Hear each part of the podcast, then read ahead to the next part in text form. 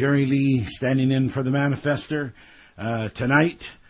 Tracks on the Mount of Transfiguration. I want to say that this is going to be a, a, a, be a series of teachings. It will probably take me three to possibly even five teachings to uh, get through uh, this subject uh, and all of the uh, incredible meanings of, of uh, revelation and depth that um, it infers uh, as as to many, many uh, wonderful insights. So then, uh, let us um, let us start um, in an unseemly place. Let's start in the in uh, over in um, uh, the book of Ephesians. What uh, what I'm going to be dealing uh, with is I'm going to be dealing with forensic biblical explanations. Don't let that uh, terrify you anything. Uh, I want you people that are that are becoming faithful listeners and readers of uh, the works that I've been putting out. I want you to be very patient and very believing that any of these things that you don't entirely understand at this point, that God is going to enable you to understand. God is going to enable you to uh, to come into this and and have uh, a clarity. So uh, blessed be the name of God. We just uh, we we are so thankful uh, for for the word. Okay, so in the book of Ephesians, and uh, we're going to um, read um, in verse um, in chapter five, verse uh, uh, thirteen. But all things. But all things that are reproved are made manifest by the light. For whatsoever it doth make manifest is light. Now, there are things that have to be reproved. There are um, are revelations that um, are, uh, as the Bible even puts it, are sometimes under a veil, under a cloud. And uh, and because of that cloud or that veil or that shadow, uh, there is not a clarity. And people only know in part and understand in part until that shadow has been removed. And uh, but the Bible is saying, look, it is the plan of God for all things to be manifested. It is the plan of God. And uh, but there are things that have to be reproved. There are things that have to be dealt with uh, before they are... Uh, They they are of the nature that people are going to understand them, or that that uh, uh, there's going to be, uh, you know, uh, someone come along that can reveal them. And then we go on down to verse sixteen, and it says, "Redeeming the time, because the days are evil." And and so, um, evil has something to do with a reduction of generated time. Has something to do with the re- reduction of. of redeemed time, uh, time that is uh, is applicable uh, to your genera- generating.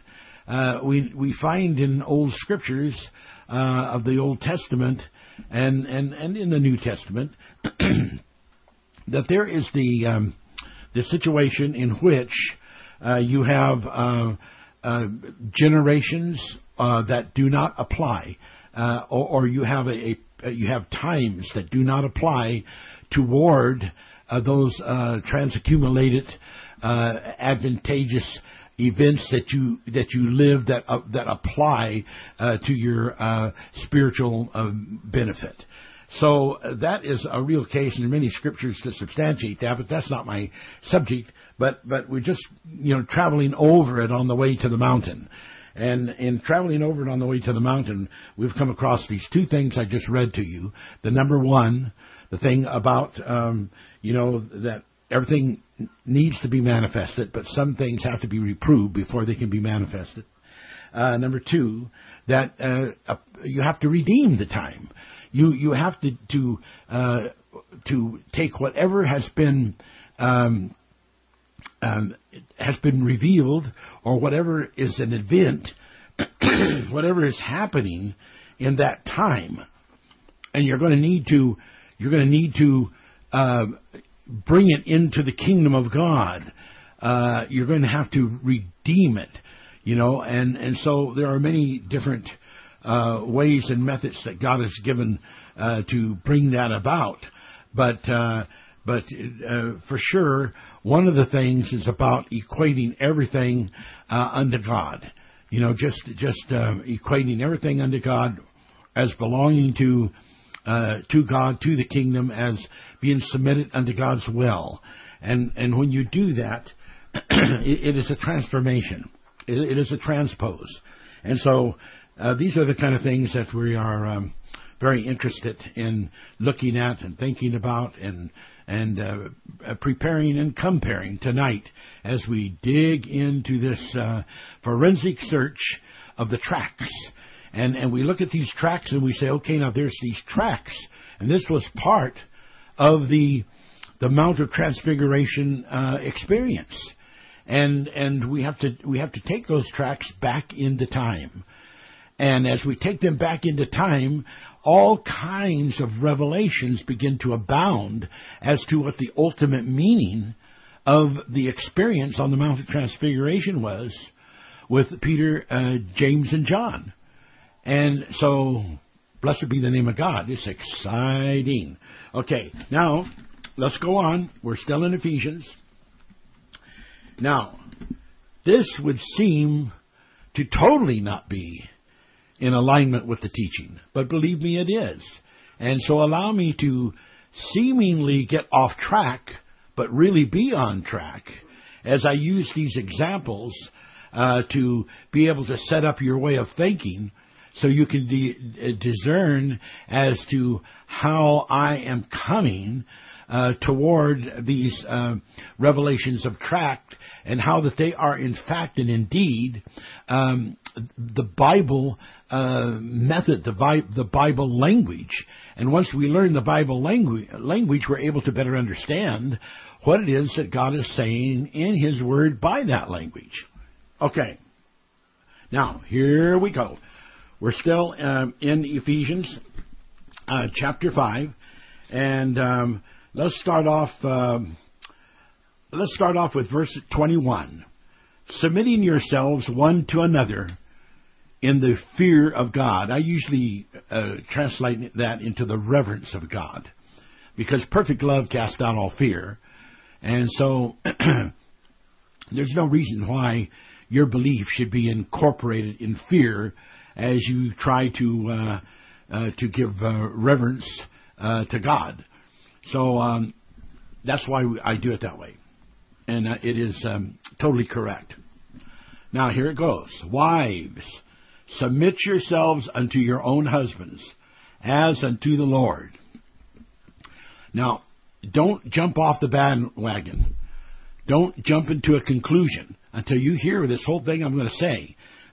Because it's very likely going to be quite different from what you think it is that I'm going to say. So just hang on and give me my chance. Give me my chance, pardon me. Um, I, I don't know why I have to get gooped up just about the time I get ready to get on here, but seems like that's what happens. Okay. Wives, submit yourselves unto your own husbands as unto the Lord. Now we have to understand what that all means. For the husband is the head of the wife, even as Christ is the head of the church, and he is the Savior of the body. Therefore, as the church is subject unto Christ, so let the wives be to their own husbands in everything. Husbands, love your wives, even as Christ also loved the church, and gave himself for it, that he might sanctify and cleanse it with the washing of water by the word, that he might present it to himself in a, a glorious church, not having spot or wrinkle, or any such thing, but that it should be holy and without blemish. So ought men to love their wives as their own bodies. Now, I want you to get this language in here. So ought men to love their wives as their own bodies. He that loveth his wife loveth himself. Okay. Now, you have to understand something in, in this revelation, that when A wife is submitting herself, according to this doctrine here, to the husband, um, as unto the Lord. Then the example of it is that that Christ is the head of the church, but the church is the body of Christ. Now, let's say that we're talking about you as a human being. And let's say that we're talking about your body. And um, uh, and you've got your head and you've got your body. Now, does your head love your body? Well, it it it, it better, because um, the head can't get along without the body, and the body can't get along without the head. Someone says, well, I don't think that's the case in, in, in comparison to Jesus. Well, it absolutely is.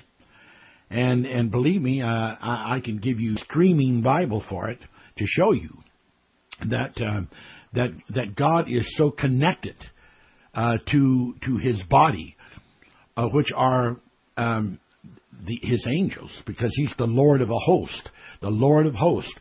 That host belongs to Him and is promised to Him.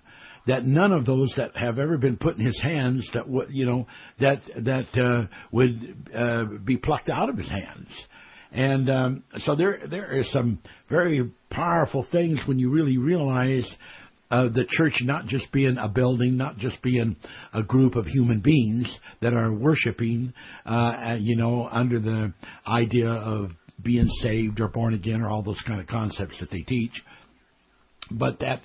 Um, being part of the Church of the Firstborn, uh, uh, born from above, and and all of those uh, teachings, such as I have recently gone through with you, uh, that that all of a sudden, when it says here in the Scripture that the husband, when he loves his, he loves his wife, he loves himself, because what does it say in the, in, the, in Genesis?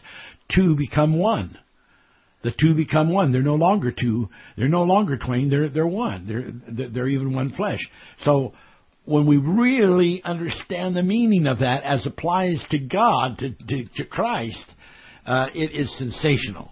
And and don't don't uh, don't give up the ghost yet. Uh, hang in there with me till I get a chance to finish this, because it's it's absolutely uh, astonishing, all, all the meaning that it has here.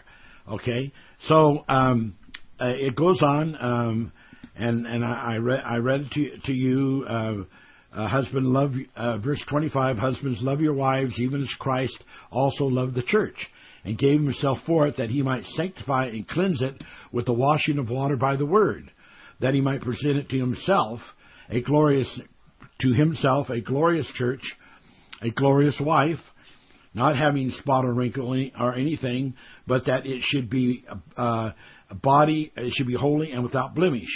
So ought men to love their wives as their own bodies. He that loveth his wife loveth himself. Love your neighbor as you, as you, as you love yourself, was another way the Bible put it. Okay? For no man yet ever hated his own flesh, but nourished and cherished it, even as the Lord the church. For we are members of His body, of His flesh, and of His bones. We are members of that. Whatever Christ did with that body, He was doing that with us. For we are members of His body, of, of His flesh, and of His bones. And so if you deny that Jesus Christ came in the flesh, you are denying your self-existence. Your, your self-existence. You are denying your own self-existence. And that, that, that gets really close to blasphemy of the Holy Spirit.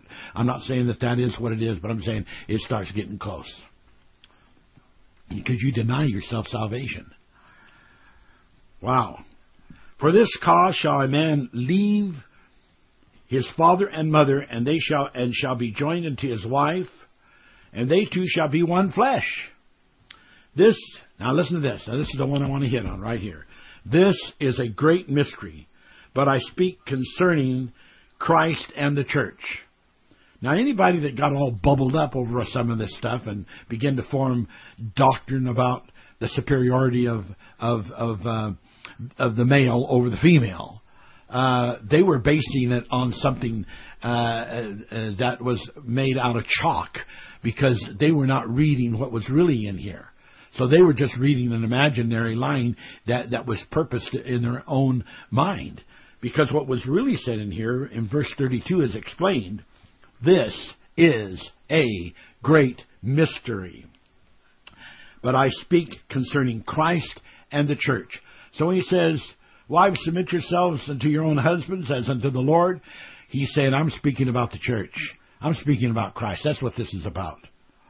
Okay. Nevertheless, just in case any of you get the getting confused about how you should treat each other, let every one of you in particular so love his wife even as himself. Now, he's speaking to the man part of it, the male part of it here. Let every one of you in particular so love his wife as he loves himself. And the wife see that she has reverence to her husband. But if you love your wife as you love yourself, then yourself and the wife are one and the same. They become twain one flesh. So you, your body has to learn to have reverence for it being the temple of God, for it being the support apparatus for the head. And that is the beautiful connection, because in the end, all of us are Ophanims. And in the end, any of the people that would come back and regenerate could come back as a male, or they could come back as a female. And just taking on that body form is not going to make you less, and that's why the Bible says that in Christ, in God, in Christ, you're neither male nor female. You're neither bond, bond nor free. You're neither Jew nor Greek. It's so important. So very, very important. Okay, now uh, just a few more little things here for this setup. Uh, I guess uh, what I'm trying to show you here is that people get into the Bible and they'll read something like this first part here. Wives, submit yourselves and uh, unto your husband. And then they, they'll make up a doctrine or religion out of it.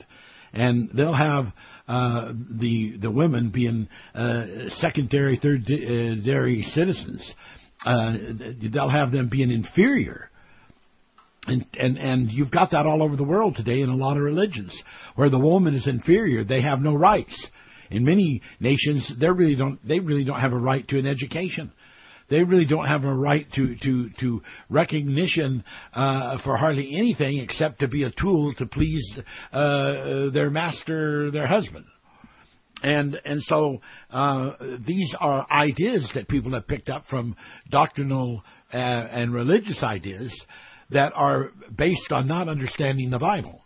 That many times the Bible is saying something, but it is proverbial. It it, it has other meanings to it, and, and they are reading the wrong meanings into it. They are missing the mystery of God. And when they miss the mystery of God, uh, believe me, the whole thing is out in the shambles. Be- because uh, without it being tied into the mystery of God, the whole picture is only partial. Okay, so then, um, you know, uh, there, there, of course, are, are, uh, are other examples that, that are very important, uh, you know, uh, that we, we have to acknowledge. Uh, we have to understand that many of these things that God tells us to do, that when he says render, like in, in uh, chapter six, uh, verse um, verse uh, five, servants, be obedient to them that are your masters, according to the flesh, uh, with fear and trembling, and singleness of your heart, as unto Christ.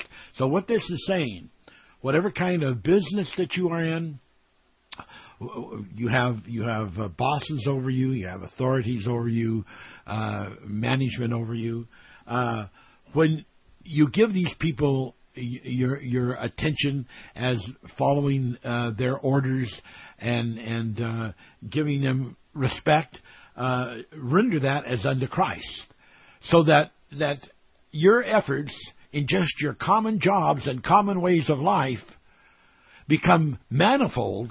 Because everything that you're doing there, you're saying, I'm doing this, but I'm doing this not to magnify uh, the works of of, uh, of common flesh and the works of common uh, life on this planet, But I am I am I am justifying all of that by rendering it unto Christ, and and that becomes such a powerful, incredible thing.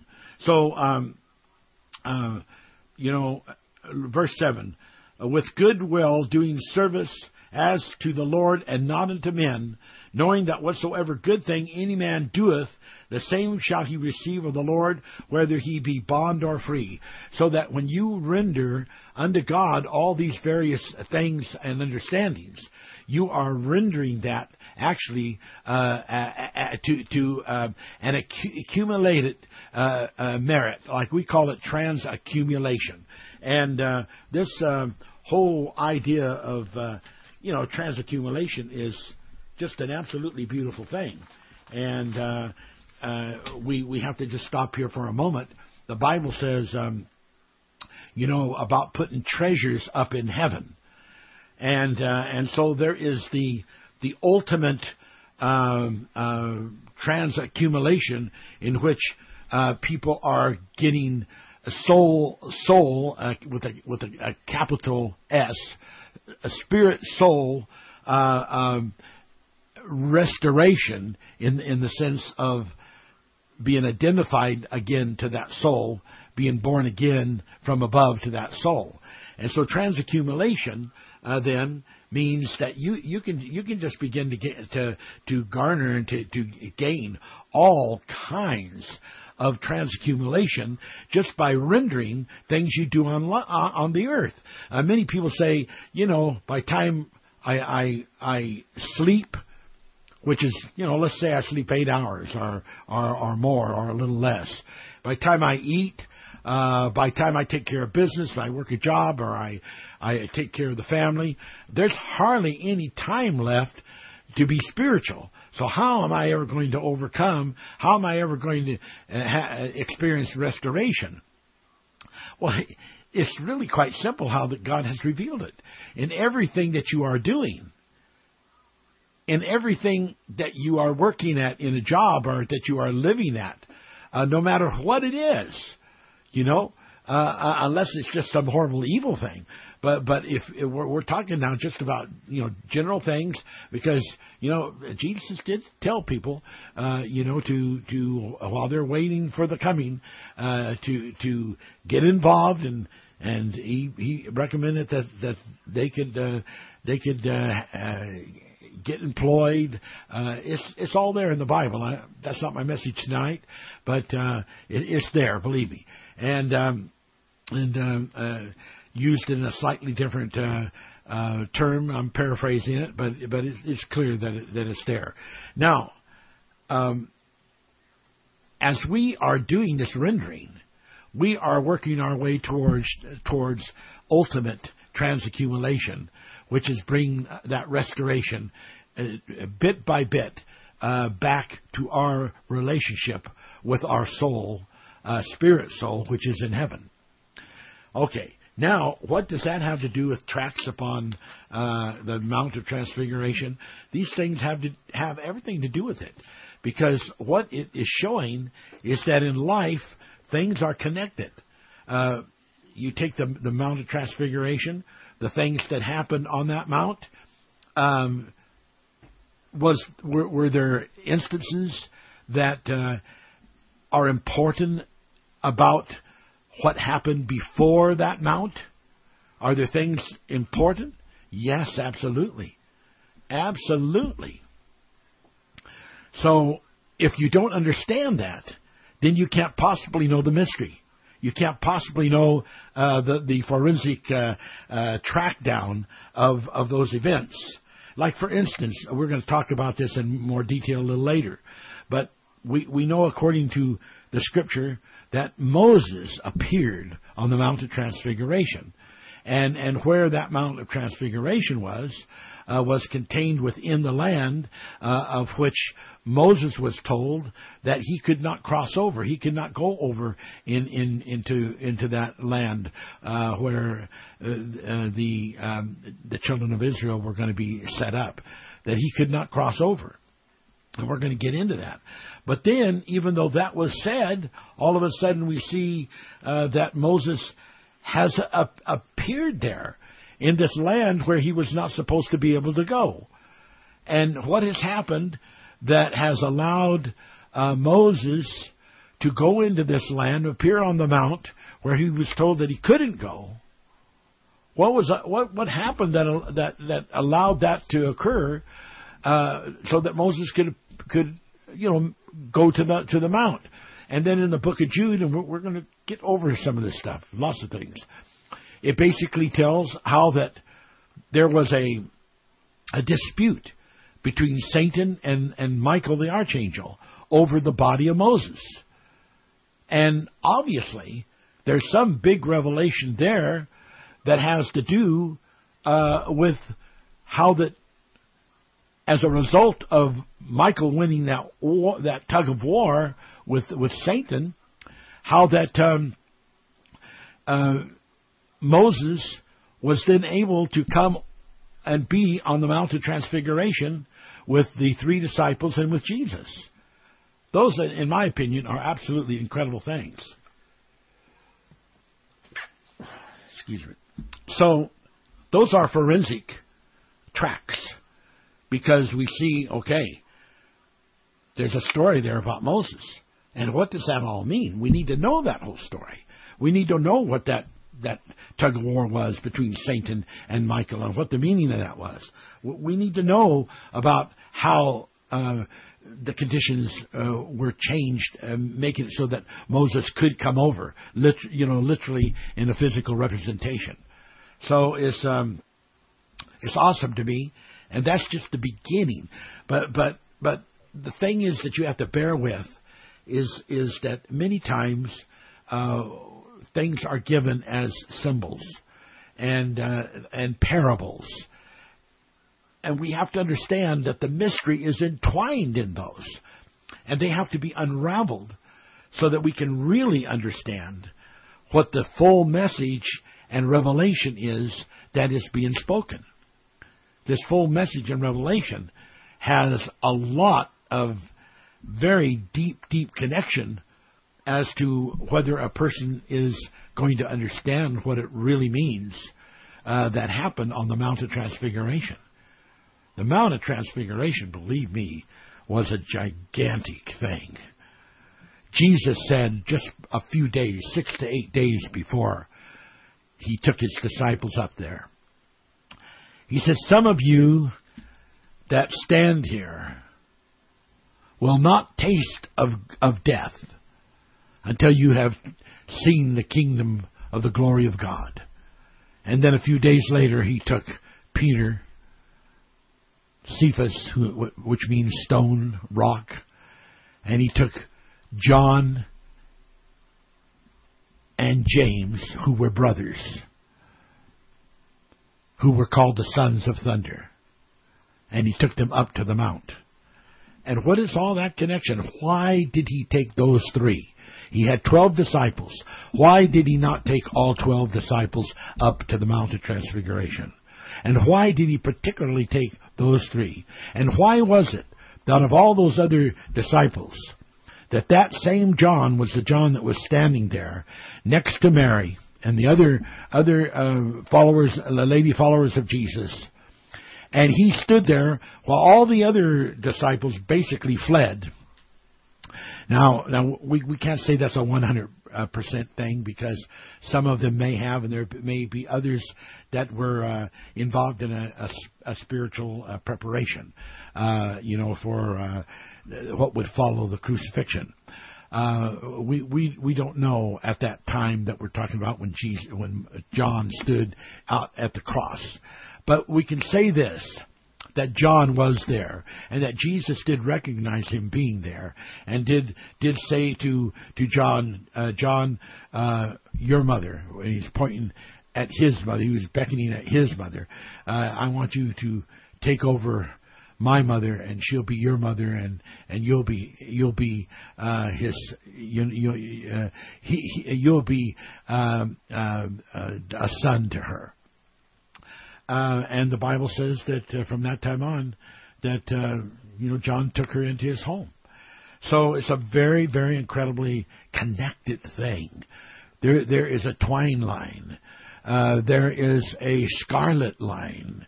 Uh, there is a crystal sea element involved, uh, you know, because we remember that that it, at this particular place revealed in Revelations, that there is depicted uh, uh, this, the sea of crystal, the, the crystal glass, the and on that crystal glass, uh, on that sea of glass, which was crystal glass, um, There are they are singing the songs of Moses and the songs of the Lamb. So there's this entwining uh, of Moses, and it was all part of the plan to bring that together. There is a forensic trail. There is a forensic revelation. Uh, there is a connect, connection uh, that goes very, very, very, very deep. Now, the story goes like this, and, and I'll just sort of tell you uh, some of these things in the story. And then uh, we will just keep following through on this, and we will get into scripture by scripture, and um, you know, and some of the Hebrew, some of the Greek, whatever we need, uh, the, the the Arabic, whatever we need to get into uh, to uh, bring it up from uh, from its original uh, literary points. But the thing of it is, is that um, here's here's how it went. Um, Moses, when he was finding a lot of rebellion with the children of Israel, um, uh, but they were complaining because there wasn't water, uh, the Lord said to him, "Speak to the rock." God had a plan, and and and out of the rock will come water. But Moses was so perturbed with the the things that uh, and disobedience that the children of Israel were doing, that he smote the rock. But when we carefully read the scripture, we find out that although he did bear uh, uh, a, a what seemed to be a punishment for having struck the rock instead of just speaking to it, we find out that he actually uh, then uh, was involved in doing that in order to bear the sins of the people. And so that the sins of the people went on him uh, at that time, uh, so that God would just not wipe them out and destroy them, for the, and this being done for the sake of Moses. By the same token, then, there's an interesting thing that happened. Um, Moses, the Bible says, was one hundred twenty years old. That's three forties, and and. Uh, Uh, and maybe we'll have time, some time to go through those three forties. I, I just don't know. But there, but anyway, he was one hundred twenty years old, and um, uh, he he said in his word, he says, uh, uh, "I cannot go out or come in anymore." Uh, he was had been put on a limit. He could not go out or come in anymore. Now, some people says, well, that's because he is so old. Well, no, it wasn't because he was so old, because the Bible says that his his his eyes were not dim. His natural force was not abated. He was in excellent condition, but he was under a provision that was holding him back uh, from going over into the promised land. So he was instead taken up to Mount Nebo and given a view uh, over into the promised land. Well, um, exactly what did he see?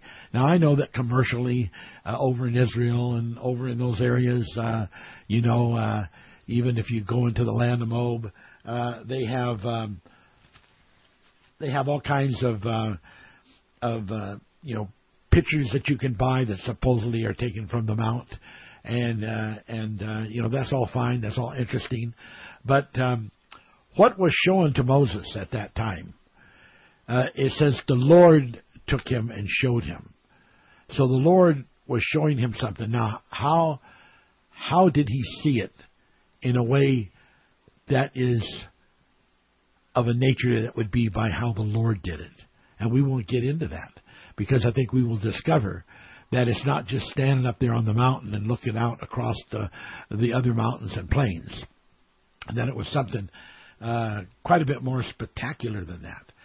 And and so that's that's what we want to groove into today.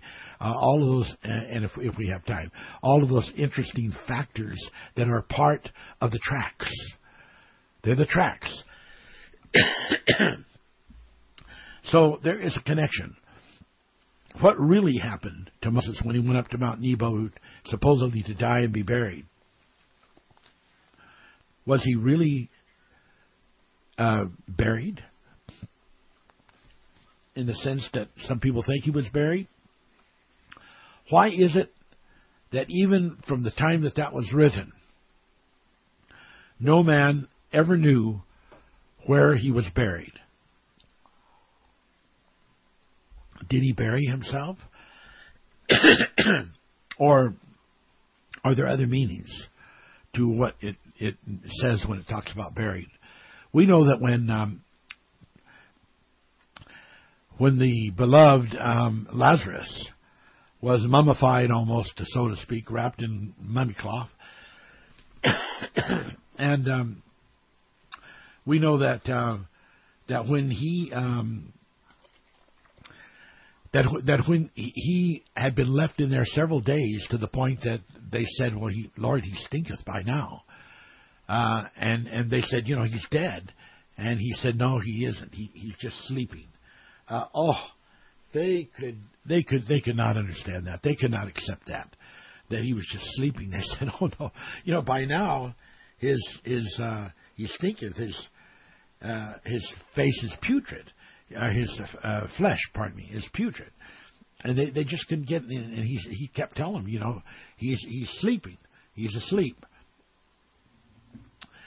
Finally, just to communicate with them in their language how they wanted to see it, he said, "Okay, he he's dead, he died."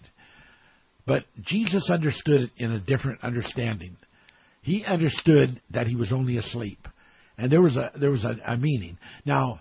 Is that relevant to anything that happened to, to Moses on Mount Nebo? They called him dead. They called him, you know, buried. But no, no one ever saw, really, how it happened, where it happened, except the Lord. And the story in the book of Jude, I mean, that... That comes up like, you know, sixty-seven A D and was written way, way, way, way, way after the time of Moses. So how long was Moses being in this burial place before this argument or this debate took place between Michael the archangel and Lucifer about the body? Which this is in the book of Jude, about the body of Moses. They debated over it, and finally Michael just said, "The Lord rebuke you. The Lord rebuke you." So, was this at the very time that Moses, who said, "I can't go out and I can't come back anymore. I've been put on a limitation because I was disobedient for the sake of the children of Israel. So now I've just got to see this from afar. This promised land." What did it mean when he died there, being in perfect health? Perfect health. Eyes were not dim. Natural force was not abated. He was in perfect health. Now, why did he need to die? Doesn't matter if he's one hundred twenty years old, if he's in perfect health, and he's got all his natural forces, as same as if he were young. It indicates that he could go on and keep living. So what really did happen there? Well, these are all stories that are very interesting and very provocative, and they all belong to the tracks upon the Mount of Transfiguration, because that connection is had for the reason that Moses appeared there under all of the circumstances that I have mentioned. That further connects us to the archangel Michael and all the meaning about, about Michael. Because Michael had the debate over Moses with, with, with, with Satan. So there was a connection, a definite connection on the tracks on Mount Transfiguration with Michael the Archangel, because without that debate that took place that Michael won, Moses would not have been able to appear on the, on the Mount of Transfiguration. So there is a connectedness with Michael the Archangel. So we need to know that, and that's part of the tracks. So we've got to study the tracks of Michael the Archangel. We've got to study the tracks of Moses. And then we've got to look at the tracks of these three people, uh, you know, uh, Peter, James, and John, and why those three were chosen over all the other disciples.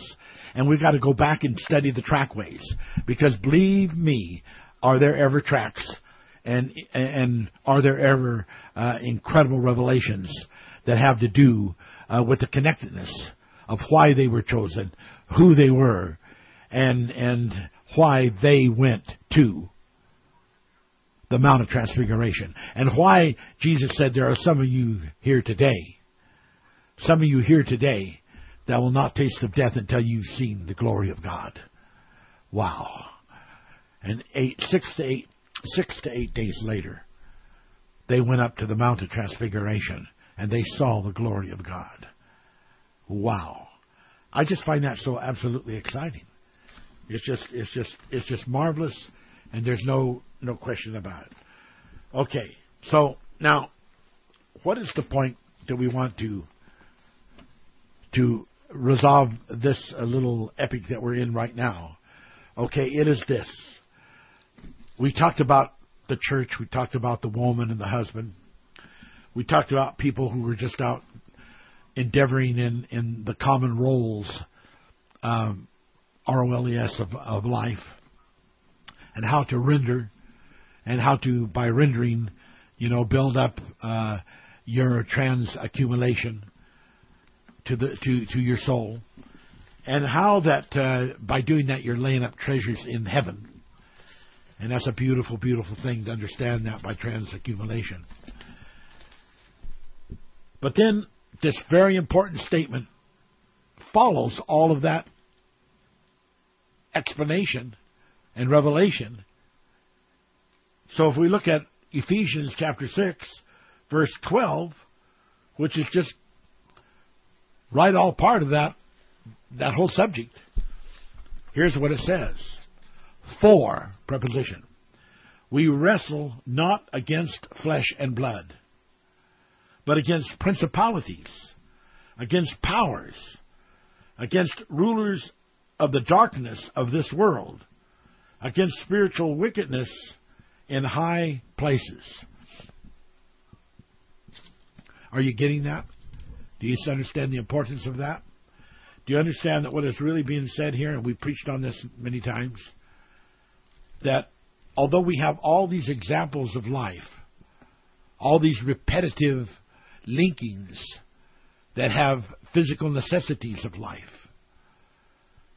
that we keep rendering those things unto God, but we are constantly aware that what life is really about, and where the forces that we have to war with are in constant uh, preparation of stand against us, have to do not in the physical realm, but really have to do in the spiritual realm.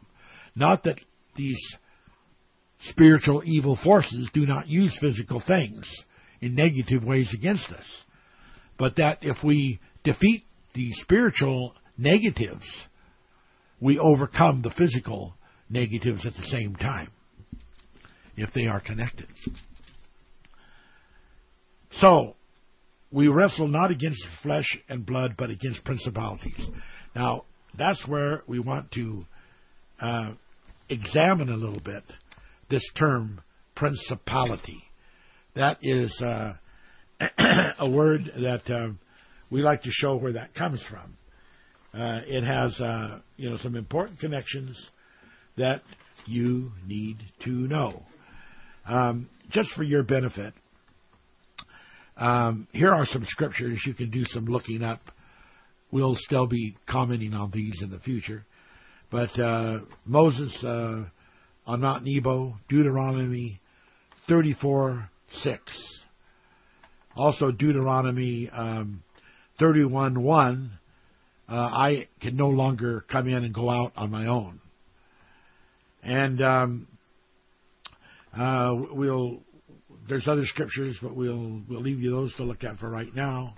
Um, and then let's uh, let's let's just consider where we're going to make uh, some of these connections that have to do um, uh, with this whole thing about the principality. Now, the principality, if you're in the Strong's Concordance and you look it up, uh, it ends up in the Greek because the scripture was, was converted into Greek, transliterated into Greek, and the number is seven four six. Now, many, many times when you're searching the Greek, you want to look at uh, coordinated scriptures uh, that are uh, root connected. So if you take um, and you take uh, the principality, which is seven forty-six, which means arche, which, you know, it means very, very ancient. That is connected um, to uh, seven fifty-six.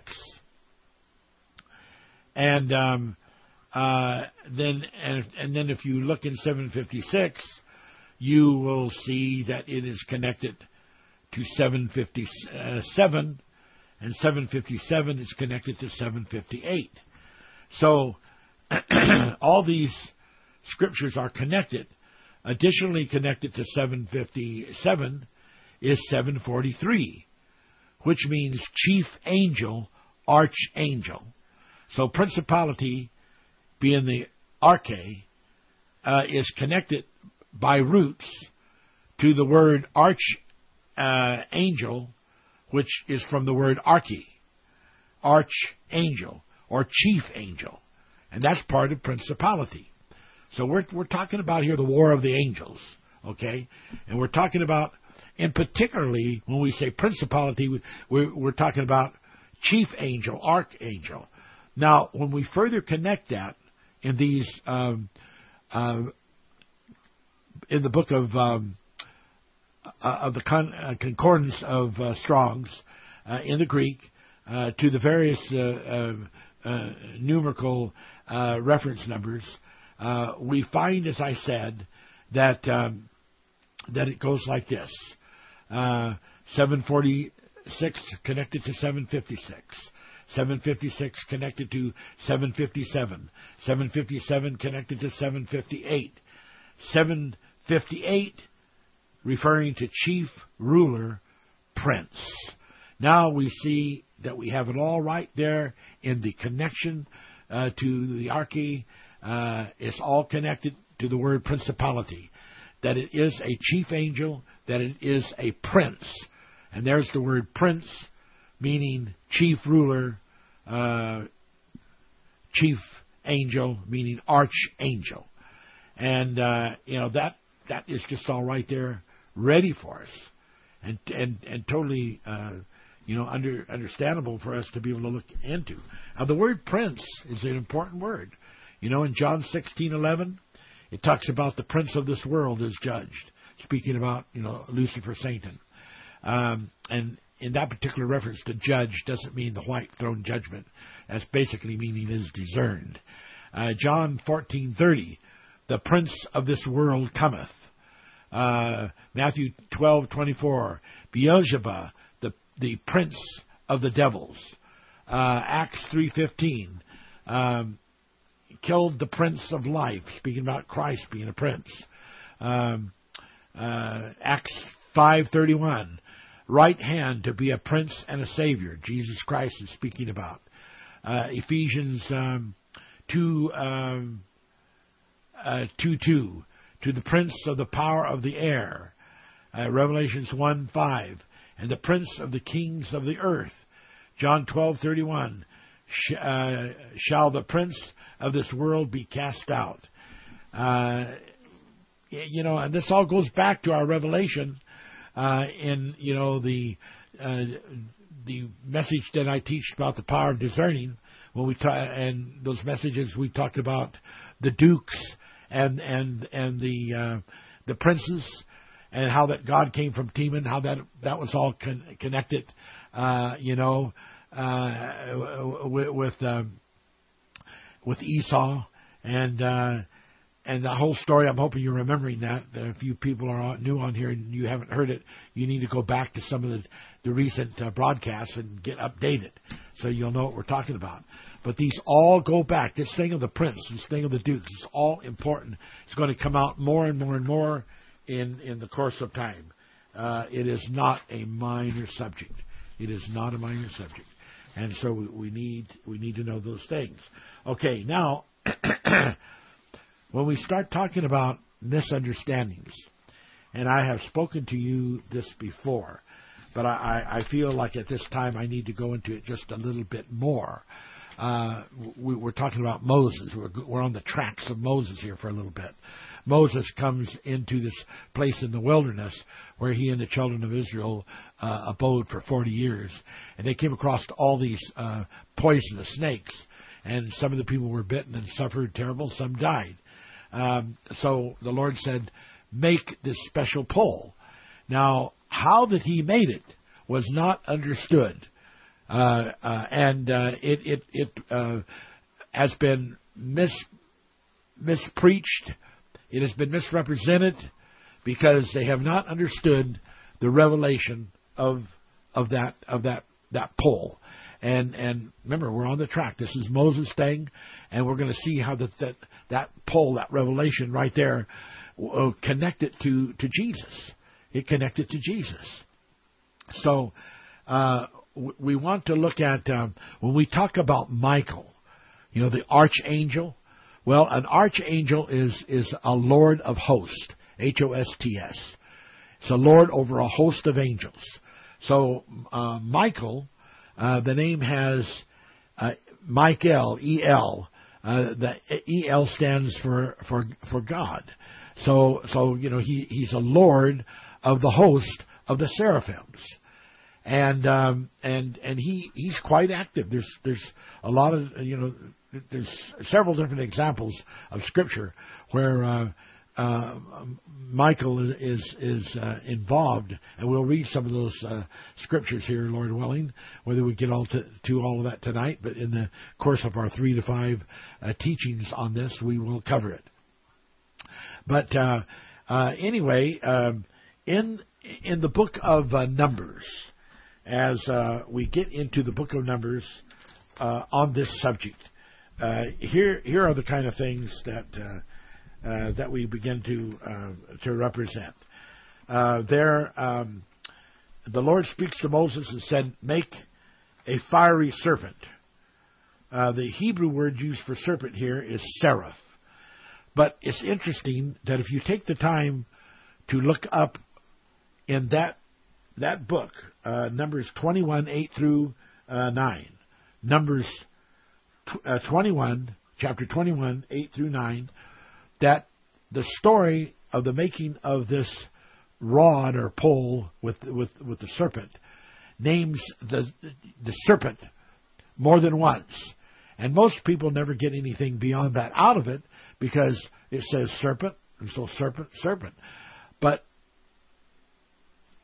get this, if you will take the time to look at those words, serpent, and you will uh, you will look uh, for the translation of the of the serpent uh, in, into into uh, the the Hebrew, you will find that it translates into two different uh, uh, terms, and um, and so that uh, so that the numbers for the translation are different. They're not. They're not the same. You have um, you have eighty-three fourteen, and you have uh, fifty-one seventy-five. fifty-one seventy-five uh, is the name Nahash, and uh, is connected with uh, fifty-one seventy-two as a root, uh, which means divine enchanter. Uh, you know, a snake, a serpent. Uh, so that's that's all interesting. That's that's all interesting. But then when you get into this eighty-three fourteen, there is two interpretations of that. But one of them, uh, they have done everything they can, even in this book of of, uh, uh, of the uh, Concordance of Strong's, uh, to keep people from getting into this thing of the seraphim. Uh, they've, they've tried to keep people out of that because they did not understand what it was saying. They didn't understand what what, the, what it was t- talking about. So because they did not understand what it was talking about, uh, they kept it as just two different kinds of, of, of, of snakes. Uh, one was uh, described uh, as Nahash, and then the other was uh, described uh, as a fiery serpent. Okay, we know that, um, yes, there are those literal fiery type of serpents. Uh, we can read about them uh, in, uh, you know, in scriptures like Isaiah thirty-six, Isaiah thirty-six, and Isaiah fourteen twenty-nine, and and and that word, uh, uh, you know, that uh, uh, is given there that I've mentioned, seraph, goes along with that, but it doesn't cover all of it. If you read uh, in um, Isaiah six twenty-six, and let me just turn to that right now. Let me turn to Isaiah, uh, you know, and and let, let's just let's just see what that has. I, Isaiah six two and six, Isaiah six two and six, and, and uh, let's just look at this. I want you, I want I want you to get this down. I want you to know this in your mind because this is so important. Okay, so here we go. Isaiah six. Okay, here we go. Six. Two and six. Above it, let's start with verse one. Chapter six, verse one. In the year that King Uzziah died, I saw the Lord sitting upon a throne, high and lifted up, and his train filled the temple. Above it stood the seraphims. Each one had six wings. With twain he covered his face, with twain he covered his feet, and with twain he did fly. And one cried unto the other, saying, Holy, holy, holy is the Lord of hosts. H O S T S, the Lord of hosts. The whole earth is full of his glory. And then in verse six, Then flew one of the seraphims unto me, having a live coal in his hand, which he had taken with the tongs from off the altar. And he laid it upon my mouth and said, Lo, this has touched thy lips, and thine iniquity is taken away, and thy sin purged. Now, you can see that there are two relationships, two different definitions of this um, eighty-three fourteen. Uh, one has to do with a, a what they call a fiery serpent. The bite is very fiery, uh, and the other though has to do about these these fiery uh, angels, these these fiery seraphim angels. Now, here's a scripture to help you understand that. Uh, th- this scripture will definitely help you understand it. Turn turn with me to Hebrews, chapter one, verse seven. Hebrews chapter one, verse seven. Okay, now this is so important for you to get this down, for you to know it. Okay, here we go. Hebrews chapter one, verse seven. And of the angels he saith, who maketh his angels spirits, and his ministers. He's still talking about the angels. And this can, any anyone that's into, uh, you know, theology knows that this is referring to the angels. And who maketh his angel spirits and his ministers a flame of fire. So angels have been referenced as being a flame of fire. It was done right here in in uh, this verse. So when it, when the word fiery, fiery is used in connection to angels, that's Bible. That's Bible language. That's Scripture.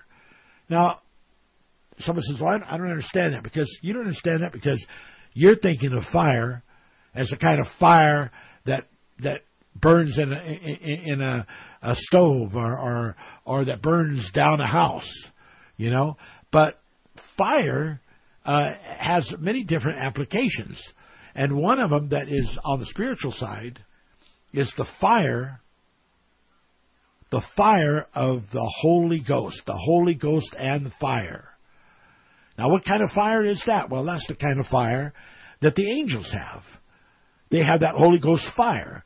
So their their ministry, their messaging ministry, and the other things they do within the bounds of that, is a fiery message. So that's why they fit into this same definition that is given, eighty-three fourteen, that has to do with fiery entity. Okay? So now you've got this fiery angel, fiery angels, which are the seraphim. Now, when a person does not understand that, then they what they've got is two different snakes. Well, which snake is it that you put up there on the pole? You know, it never does say anything about being both snakes being up there. But what now really makes sense, I told you this story before, but you've got to get this down where you can talk about it intelligently. And I've given you the ammunition to do that. The real pole had on it the seraph, seraphim angel at the top, with his foot upon the head of the Nahash snake serpent. And that was what was on the pole. And when you saw that, when you saw that, if you had been bitten by the Nahash type of serpents, you were immediately healed, so that you would not be sick, so that you would not die. Are you following that? And that just made so much sense. It wasn't that God was using some enchanting type of snake uh, uh, to, to to be uh, a healer. Some said, well, uh, after a while that that, that uh, was destroyed. The only reason that pole was destroyed was because people began to worship it. Not, not because there was anything evil ever about it. Uh, that that is a fact. So it, it is uh, you know just such a, a a beautiful thing you know to to understand. Now here is the beauty, and they say this is the prophecy about Jesus Christ, and this is in uh, Genesis chapter three and uh, and and verse fifteen, and it's talking. Let's start uh, uh, and let's verse. Let's start with th- verse fourteen. And the Lord said unto the serpent, because thou hast done this, thou art cursed above all cattle and above every beast of the field. Upon thy belly shalt thou go, and dust shalt thou eat all the days of thy life. And I will put enmity between thee and the woman, and between thy seed and her seed. Now people are saying her seed is a prophecy of the Son of God. And it shall bruise thy head. Her seed shall bruise thy head. Thou shalt bruise his heel. Well, that was a prophecy. And there you have Jesus in this prophecy with his head as he's being proxied by the seraphim angel. He's being proxied by the seraphim angel with his foot upon the head of the serpent, bruising the head of the serpent. Later, his feet would be bruised with the the piercing nail in the in, in, in the you know in the foot. But the beauty of it and the truth of it is magnificent and so important. And as I already said before, but I'm going to keep saying it until I know you've got it. The Scripture says that the Son of Man would be lifted up, as Moses lifted up the serpent. The, as Moses lifted up the, the word for serpent, there was Nahash, or the other one was seraph. So as Moses lifted up the seraph, the seraphim angel, with his foot upon the head of the serpent Nahash, so will the Son of Man be lifted up. Otherwise, if you don't see it like that, you don't interpret it like that, you got Jesus will be lifted up like a snake. And that is not the way it was or how it happened. Now, it's so important to get, get the forensics. It's so important to get the facts. Because if we don't get the facts, we don't know the real story, and then we get disconnected to the real truth that has to do with the scriptures that are yet prophetic to be opened up and to, and, and to be revealed. And so one discordant issue creates other discordant issues. One error creates other errors. And people just begin to build, you know, th- their house made out of these discordant errors, and then they wonder why, when the wind blows, that it, they, they, the house falls apart. Well, because it never was built on the rock. Never was. And that's why it, it blew apart. So, it is so important to to have such a revelation. So very, very important. Now, we see also in the scripture that I read to you that the seraphims were connected with the Lord sitting on the throne. We see that they were involved with people, uh, taking the coal of fire and, and putting it on the, the lips uh, of, of the prophet to, to purify him. Wow. So, the term for Michael the Archangel is also Lord. And there are many interesting scriptures. Many interesting scriptures. Let's uh, let's just look at a very few, but let's just look at a few. Go to Daniel chapter twelve. Daniel chapter twelve. And let me read uh, let me read there for you, Daniel chapter twelve, because uh, uh, this is a prophecy, and it's very important. Usually most ministers are familiar with this this chapter. So here, here is what it says. At that time shall Michael stand up, the great prince.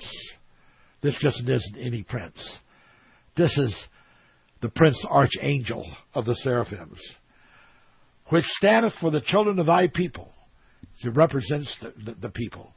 And there shall be a time of trouble such as never was since there was a nation, even to the same time. And at that time the people shall be delivered, every one of them uh, shall be found uh, written in the book. Now you notice it doesn't say, uh, it doesn't say, at that time thy people shall be delivered, everyone that is found written in the book.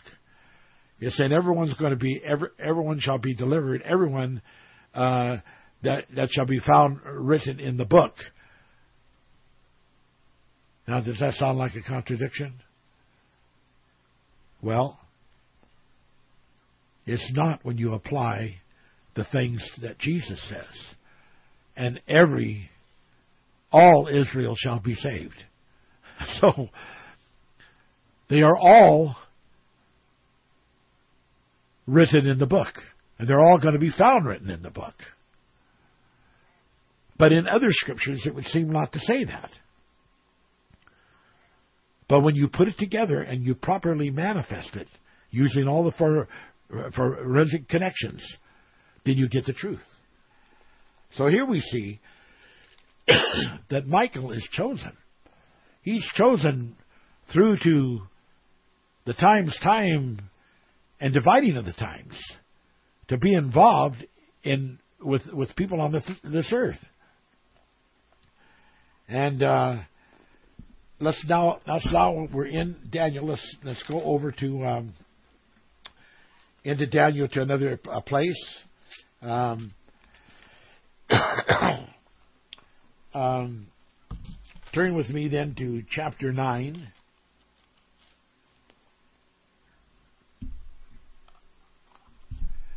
And let's just take a break for for uh, just a jiffy here to throw in the in, in the uh, in Gabriel, because we have Mike, Michael, E L, mean mean God.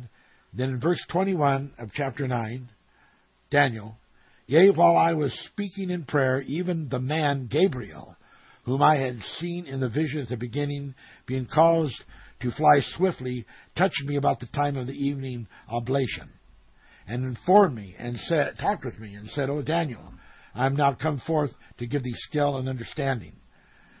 So we see that that, that is one of the things that Gabriel, who was an archangel, who was a Lord of hosts, was also involved dealing and working with, with uh, the people of, of, of the earth. Now, someone says, yeah, but it calls him a man. Yeah, in this particular inst- instance, uh, he appeared as, as a human. But if you look in Luke one twenty-six, Luke one twenty-six, where he is revealing himself to Mary, the mother of Jesus, he is called the angel Gabriel. So it becomes very, very clear that this Gabriel isn't just a man. He can appear like a man,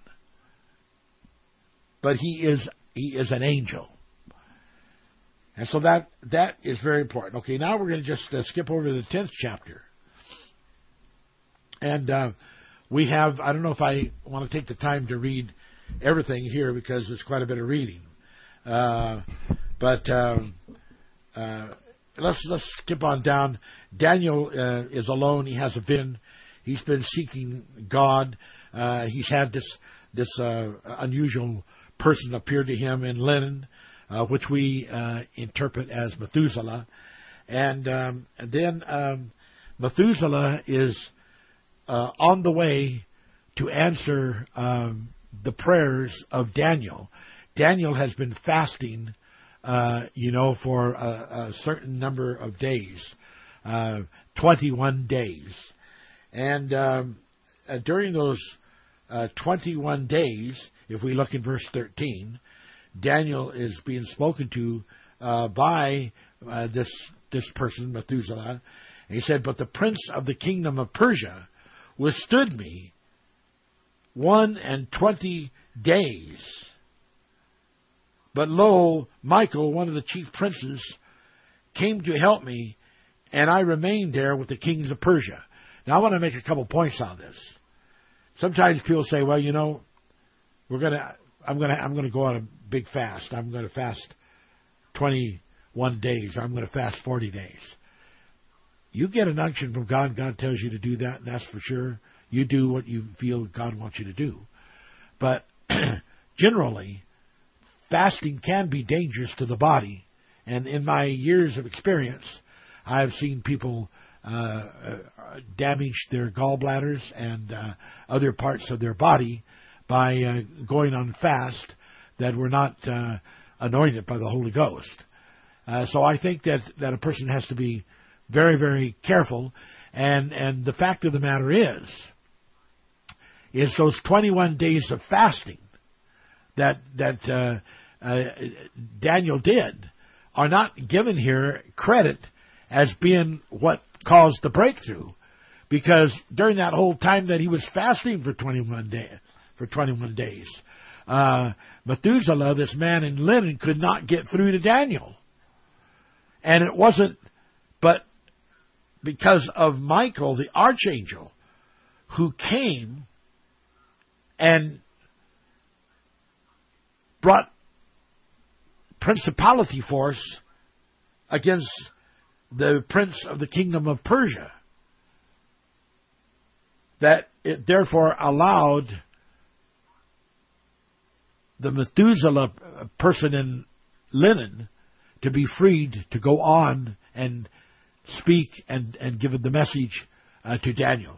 And if you read in the tenth chapter, uh, beginning with, uh, say, uh, oh, I would I would just start with verse one, and I just you should just read right on through, uh, you know, uh, that whole chapter, because it is a super chapter about how that. Uh, that uh, uh, these angels, uh, you know, uh, like in the ninth chapter, it mentions Gabriel. In the tenth chapter, it mentions My- Michael.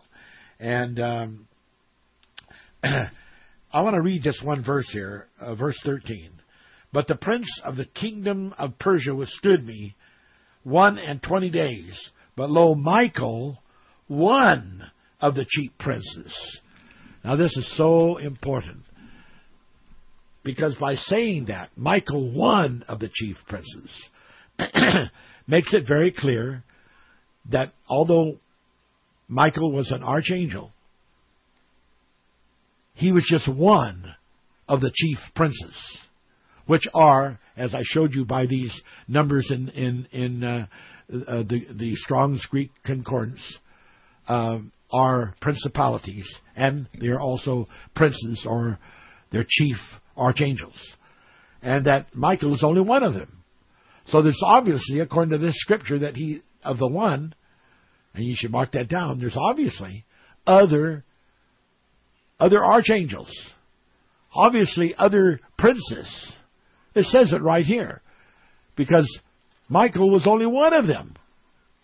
He was just one of the chief princes. Ladies and gentlemen, a little bit of forensic, and so many things open up in the Word of God. They're beautiful. They're precious. They're sensational. And they're, they're for God's people to know and to have, because they they allow they allow you to to take a trek into deep revelation that otherwise you cannot you cannot possibly go into.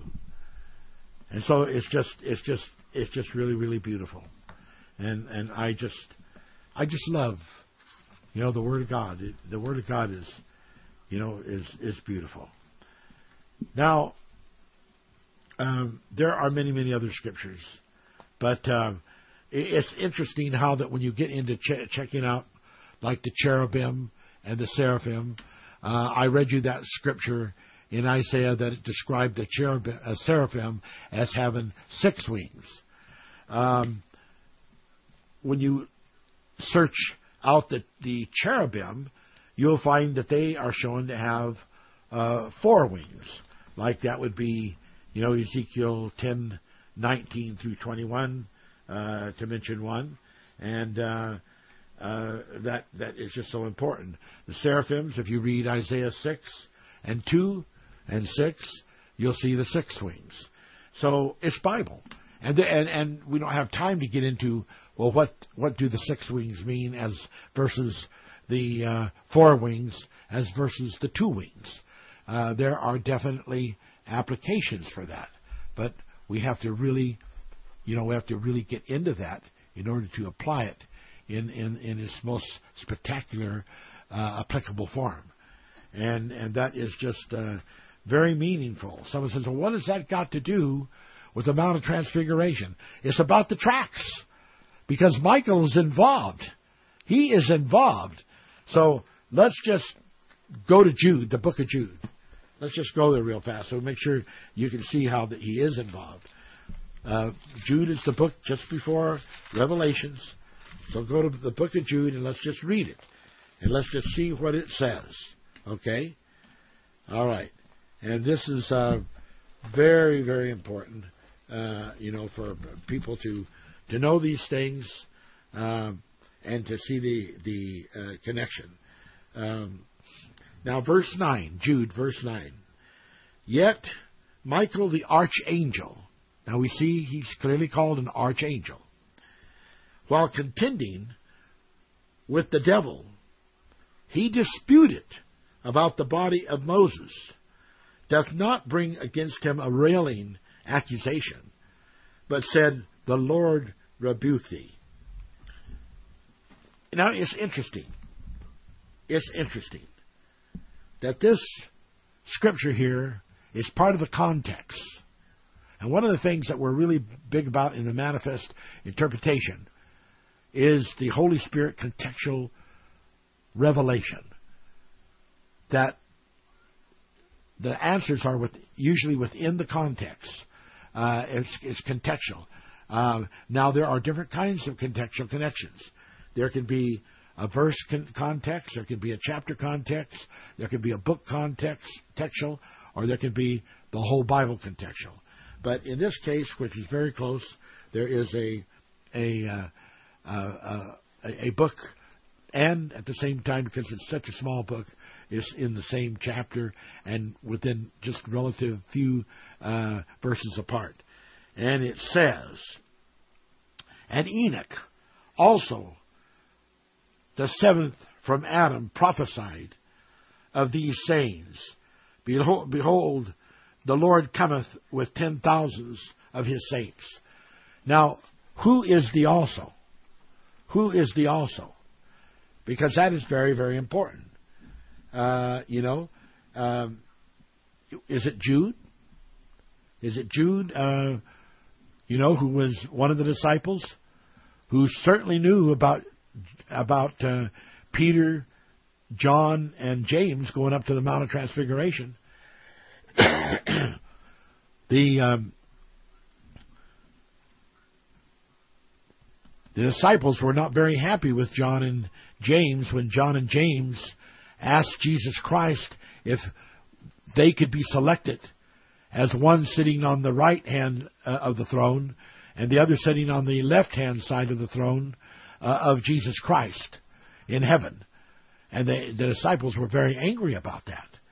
But isn't it interesting that these sons of thunder, even though they were told that Jesus said, I can't make that decision, isn't it interesting that they were among those persons that were chosen, among the three that were chosen to go up to the Mount of Transfiguration, that before they should taste the death, they would see the glory of the kingdom of God? What does that mean? There is a forensic revelation here, and we want to connect it.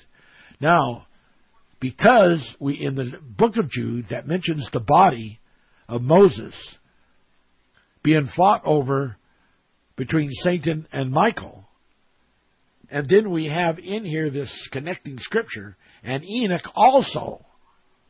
Whether we take that prophecy, that also including Jude or including Michael, it doesn't matter because it's still associated. It brings Enoch and his thousands of saints into the tracks that lead up to the Mount of Transfiguration, and in fact are on the Mount of Transfiguration, as we will see.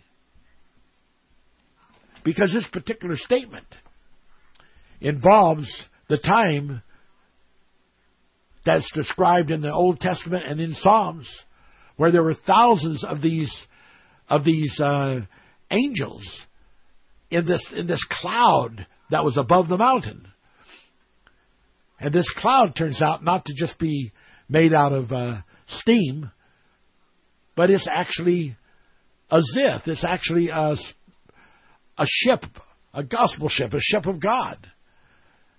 And it's, in, it's connected with Enoch, and it's connected with his with his offspring. And the, this was the kind of cloud that Moses was under throughout his whole ministry, even in the wilderness, even when he left and departed from Egypt.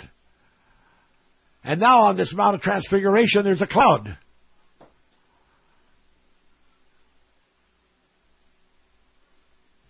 Was Moses taken up in this cloud? Was Elijah taken up in this cloud? Elijah was taken up. And I'm sure you that Moses was taken up too. And I want to talk maybe next week about how they were living, how their what was their body state during these Thousands of thousands of years from the time that they lived on earth to the time of the meeting on the Mount of Transfiguration. I want to show you that. Don't have time tonight, but we'll have time as we get get up the road with this. It's going to be interesting. That cloud was definitely a ship of God. And was that how on Mount Nebo that Moses was really able to see, because the Lord showed Moses the land? Wow. There are so many tracks, and they are so interesting. Enoch is connected on the trackway. The thousands of saints are connected on the trackway of the Mount of Transfiguration. Michael the Archangel is connected on the on the trackway. As he is connected, that includes him as the Lord of hosts of angels of the seraphim. They are connected. the acts of things that, that Moses did has a certain connection. Like the thing I told you about the, the seraphim, the fiery one that was put on the pole. It's all connected. Connected to Christ. That that pre- that transfiguration mountain preceded the crucifixion. It's all connected to the story. It's part of the tracks. And the full meaning of that is yet even to be revealed. It's just a gorgeous, beautiful experience that happened.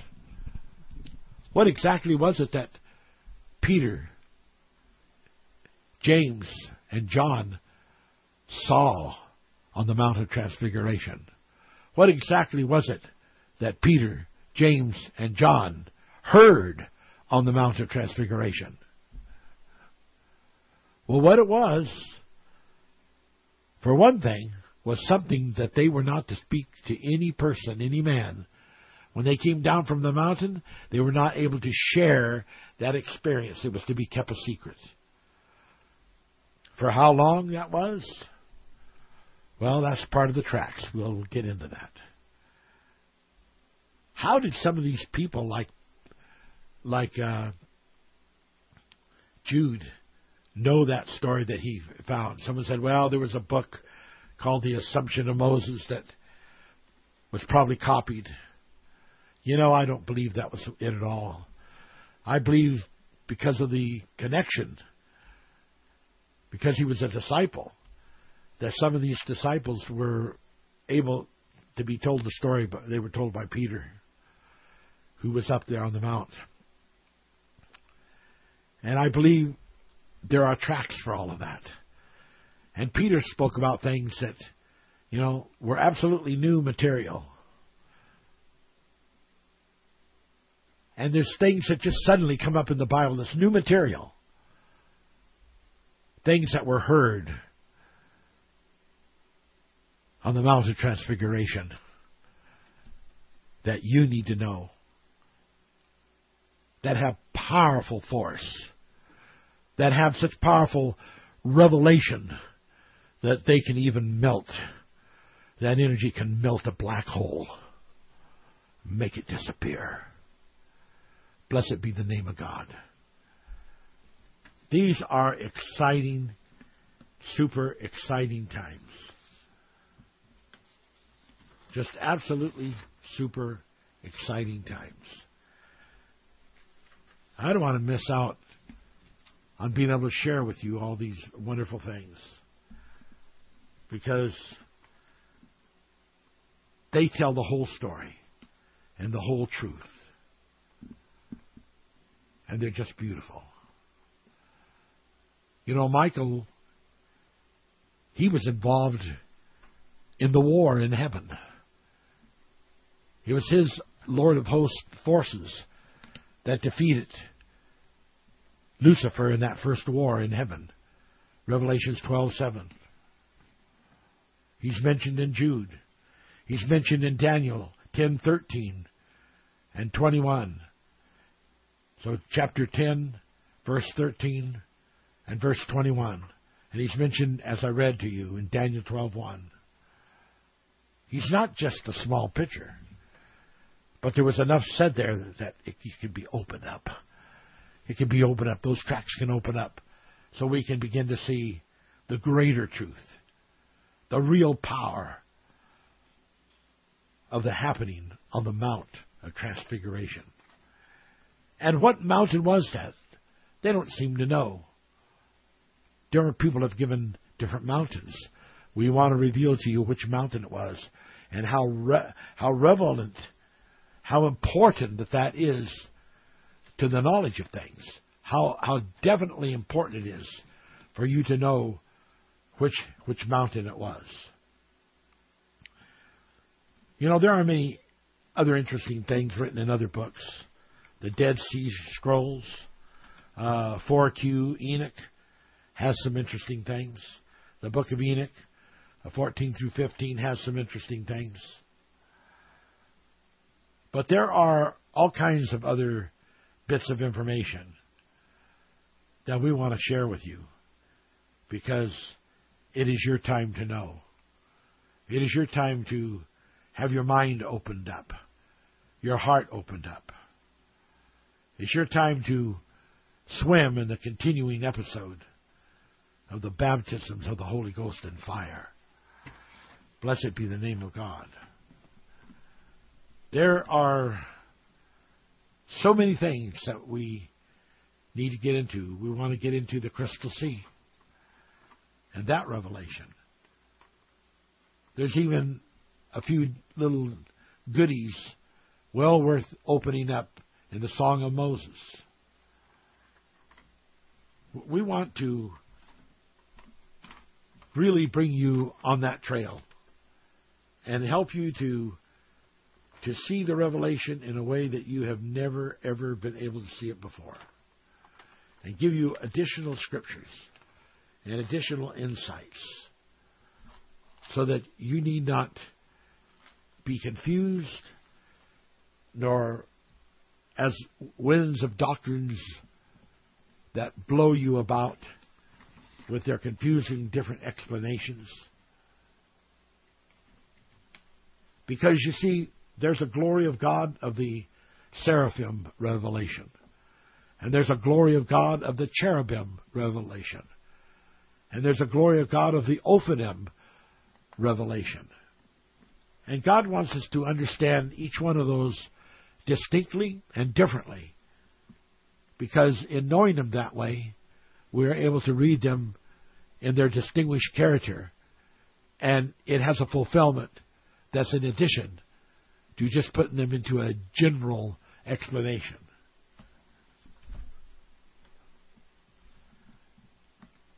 The angels, they stand up for God's people. And it's time for us to recognize that God is using angels. In our time, He's using angels in our time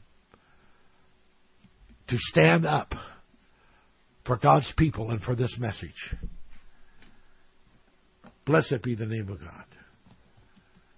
So there is nothing that is so profound and so absolutely full of blessings and the thoughts of God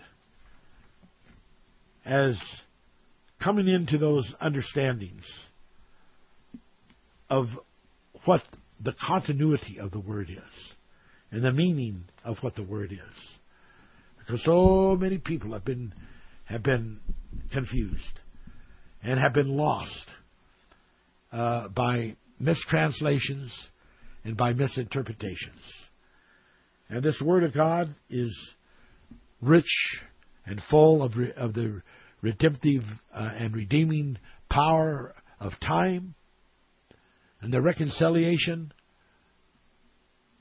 of this truth. Like that scripture in Revelations that talks about a key that was opened in the hands of this angel that came down, that was a star that came down from heaven.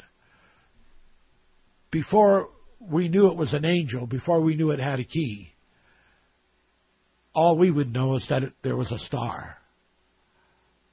And we might read in Daniel, and we shall shine as the stars forever. And people might think, well, that just means that, you know, we're going to have an aura, that we're going to have a glow to us. But they didn't garner, they didn't open up the meaning, how the star is a terminology that is a metaphor for angel. And when this angel comes down to earth, or this star comes down to earth, and suddenly in Revelations it is called an angel, and it has the keys. These keys of knowledge, which can open hell, and which can open death, are meant to be in the hands of the people of God through being connected to the body of Jesus Christ, through our transassimilation to Him, as we are baptized in His life and baptized in His death, and we become one with Him. There are no reasons anymore for us to get into those kind of mentalities Well, we'll understand it better in the by and by. That song, I guess it was okay for its time. But that song is not for the strong-minded anymore. God has opened a new song. And that's why he's revealing the revelation of the crop circles. It's all part of the new song ministry. It's all part of the new time revelation. What happened on the Mount of Transfiguration? What happens to a body when it goes into an effect that is so tremendous that even the clothing that is worn by that body is affected by the light of the of the garment?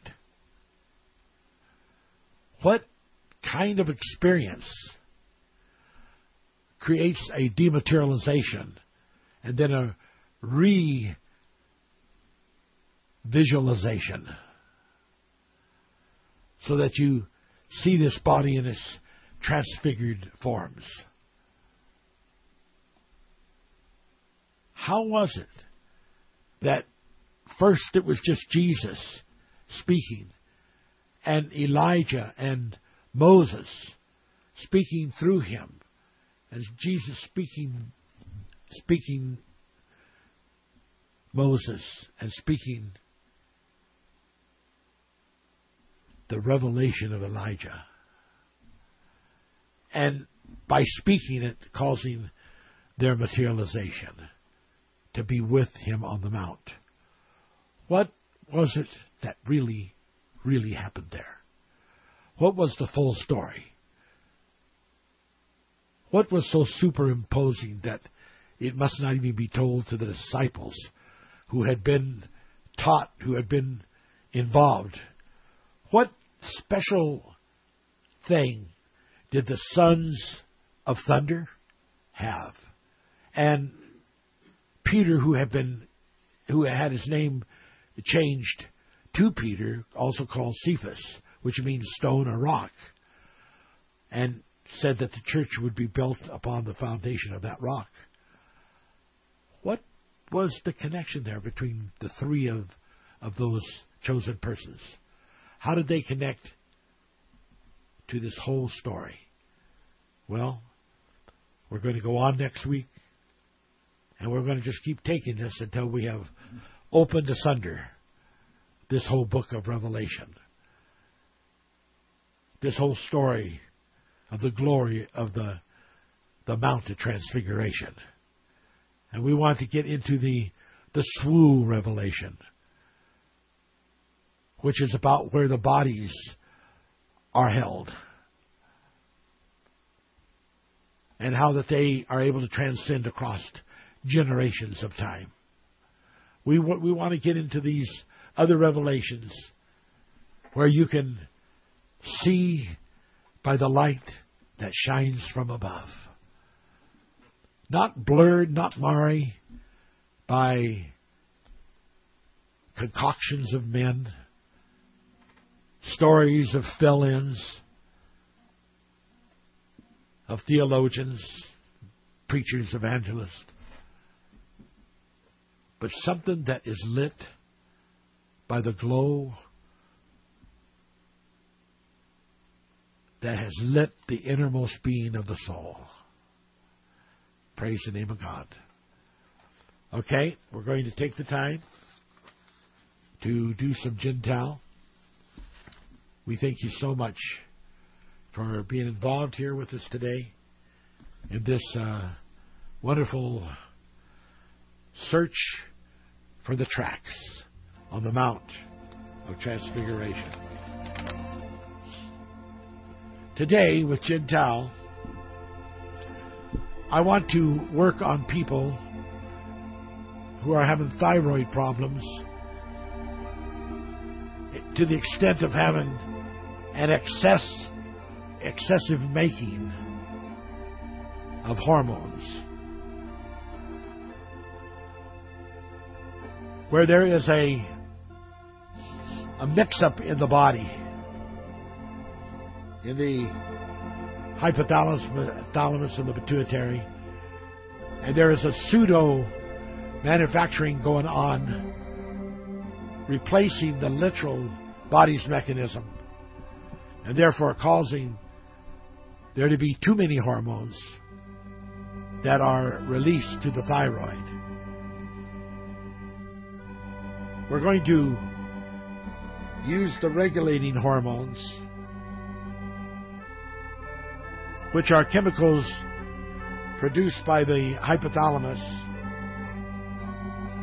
and we're going to ask for them to be released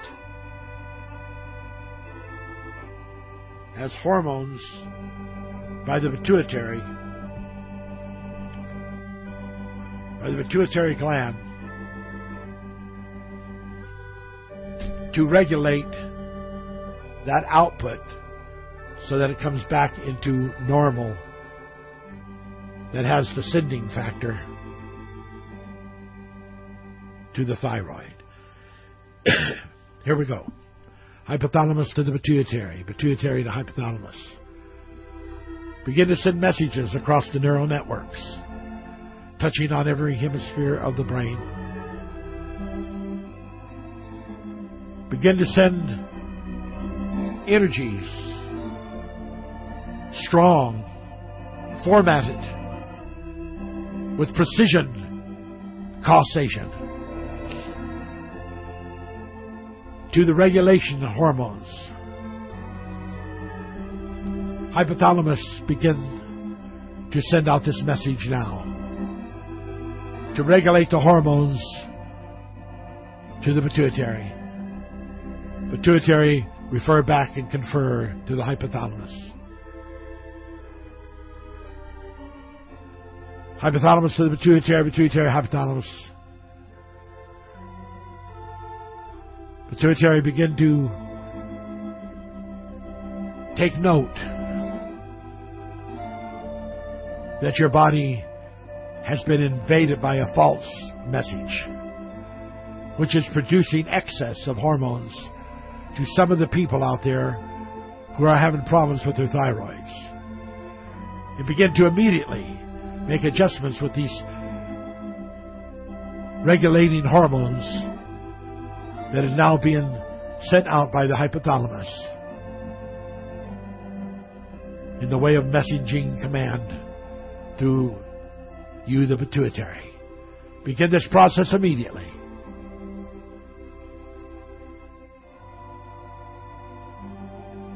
And so, people, God bless you.